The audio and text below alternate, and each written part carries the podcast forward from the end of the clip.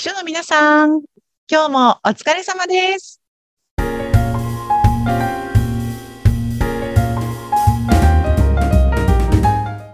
秘書の皆さん、こんにちは。秘書寮編集長佐々木です。皆さんこんにちはナビゲーターの山口智子です佐々木さんいよいよもう3月も終わりに近づいてきましたけ本れども当ですね。もうすぐ4月ですね。まあ春が来るのは嬉しいですけれども、まあこの時期ってこう4月新しいまたスタート1年間の年度が始まる目標をね決めようとかいろんな思いがこうワクワクする時期ですよね。うんうんううんん、そうそうそう。秘書さんも年度の始まりとかに、まあ、会社によってね、その年度始まり違ってくると思うんですけれども、おそらく日系企業の場合には4月から始まるっていう会社さんが多いと思うので、はい。その時に向けて今年の1年の目標を設定してくださいなんていうのを会社から言われてる所さんもね、多いと思います。う。ーん。この目標設定って秘書さんの場合はどうね営業の方だと売上何倍アップねみたいな、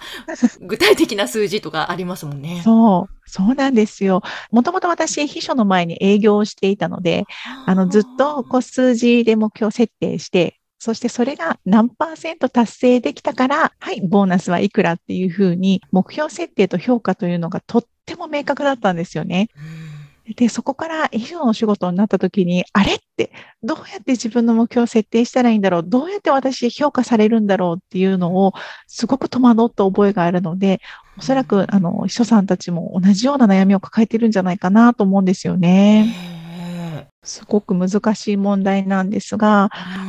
ぜひね、やっぱり秘書の仕事はそうは言ってもね、数値化していただけるといいかなと思うので、皆さんね、ぜひ自分のお仕事を可視化する、うん。目に見えるように数字に落としてみるっていうのをやってみていただけると面白いと思うんですよね。例えば、一日の時間の仕事の中で、どの仕事にどのぐらい自分が時間を費やしているのかっていうのを明確に把握している人さんってすごく少ないと思うんですね。は例えば、スケジュール管理、スケジュールの調整に一日どのぐらい時間かかっているのかとかうん、資料の作成にどのぐらい時間かかっているのか、他の人さんと話をしていたりとか、上司から指示を受けているみたいな時間が結構多いと思うんですけれども、そういうのも含めて、一度自分がどのように一日の時間を使っているかっていうのを明確にして、ちょっと円グラフとかにしてみるとですね、これを1日単位、1週間単位、うん。1ヶ月単位。そうすると自分の仕事が、まずは時間というところで数値化できるんですよね。うんじゃあ、それを来年は、今、このぐらい時間かかってしまっているのを、ちょっとだけ削減してみようとか、この時間をもうちょっと取れるように、他のところを圧縮してみようとか、あとは帰りの時間がいつも、例えば9時を過ぎてしまっていると。じゃあ、それをもっと早く帰れるようにするには、どこをどうしたらいいのかとか、っていうふうになんか一つ働く時間っていうところから目標を設定してみても面白いと思います。はあそれ面白いですね。普段なんかもうそういうことも考えずに、ただただ仕事を私もしてますけども、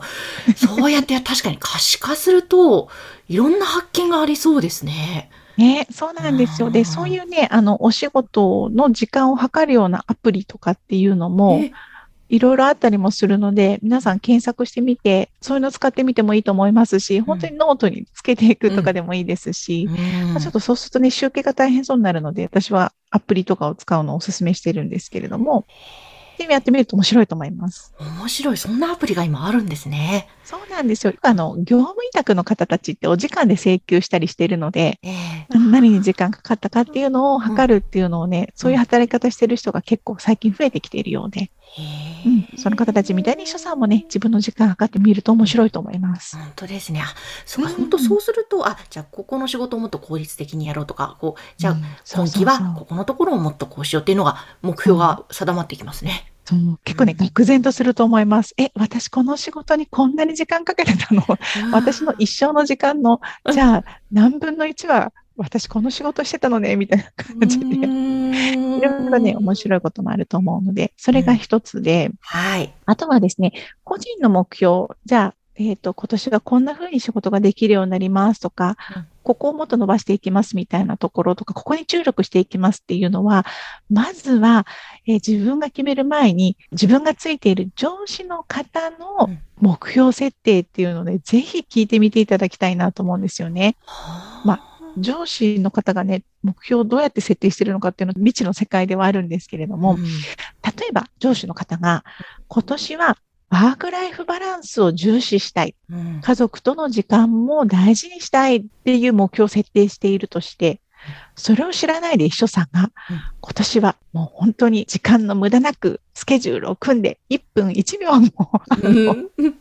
無駄にしないようにして夜遅くまで朝は早くからあの上司に働いてもらうぞみたいな、まあそんなこと考えてる人さんいないかと思うんですけれども、うん本当は上司は早く帰ってご家族と一緒に過ごしたいと思っているかもしれないのに、うん。さんがそれを把握していないとなかなかちょっとちぐはぐになってしまったりもね、うん。すると思いますし、ええまあ、いろいろあると思うんですよね。営業に力を入れるぞと。で、外回り今年はたくさんしたいなっていうふうに思ってらっしゃるかもしれないですし、まあ、例えば本当に社内のメンバーとたくさんコミュニケーションをとって内部の結束を高めていきたいっていうふうに思ってらっしゃるかもしれないですし、うん。そういった上司の方向性とか目的を聞くと、うん。秘書さんってそれに対してサポートができると思うんですよね。うん。そこに連動した目標を自分も立てるといいんじゃないかなと思います。あ確かにそうですね。そうすると本当二人三脚で進んでいけますね。そうなんです。うんで、やっぱり上司も自分の目標を聞いてくれたって思うと、とっても嬉しい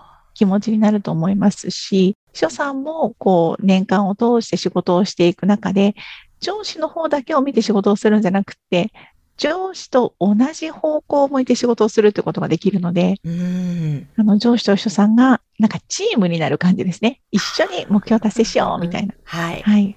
確かに、それいいですね。本当上司の方との関係も、そこでまた気づくことができますし。そうですね。は。はいなんか、ちょっとなかなかね、上司にそんな風に聞きに行くのはおこがましいと思う方もいるかもしれないんですが、あの、以前にもお話しした通り、それが上司のためなので、うんうん。ぜひお時間をもらって、